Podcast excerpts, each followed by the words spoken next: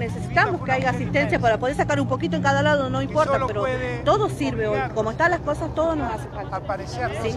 Adriana, buen día. Eh, hoy ha venido con entre 300 y 400 personas, me imagino que están, como ustedes lo decían, en una situación social complicada. ¿Qué es lo que piden puntualmente a esta empresa, en este caso Gómez Pardo de Alto Verde?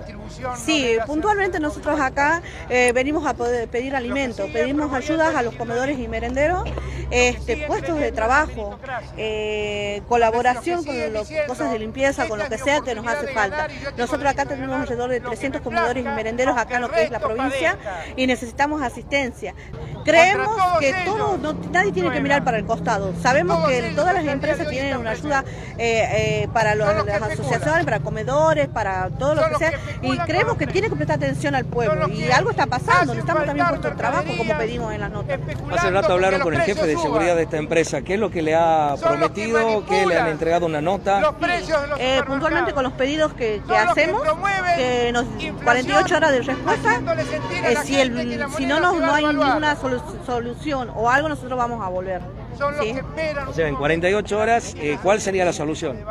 Y que tengan un compromiso ellos, no, vender. no, no sé si hay puesto trabajo, si van a hacer una donación a los comedores y merenderos, si ellos quieren inspeccionar, si quieren meter trabajo. Contra todos ellos luchó Evita. Dense cuenta si no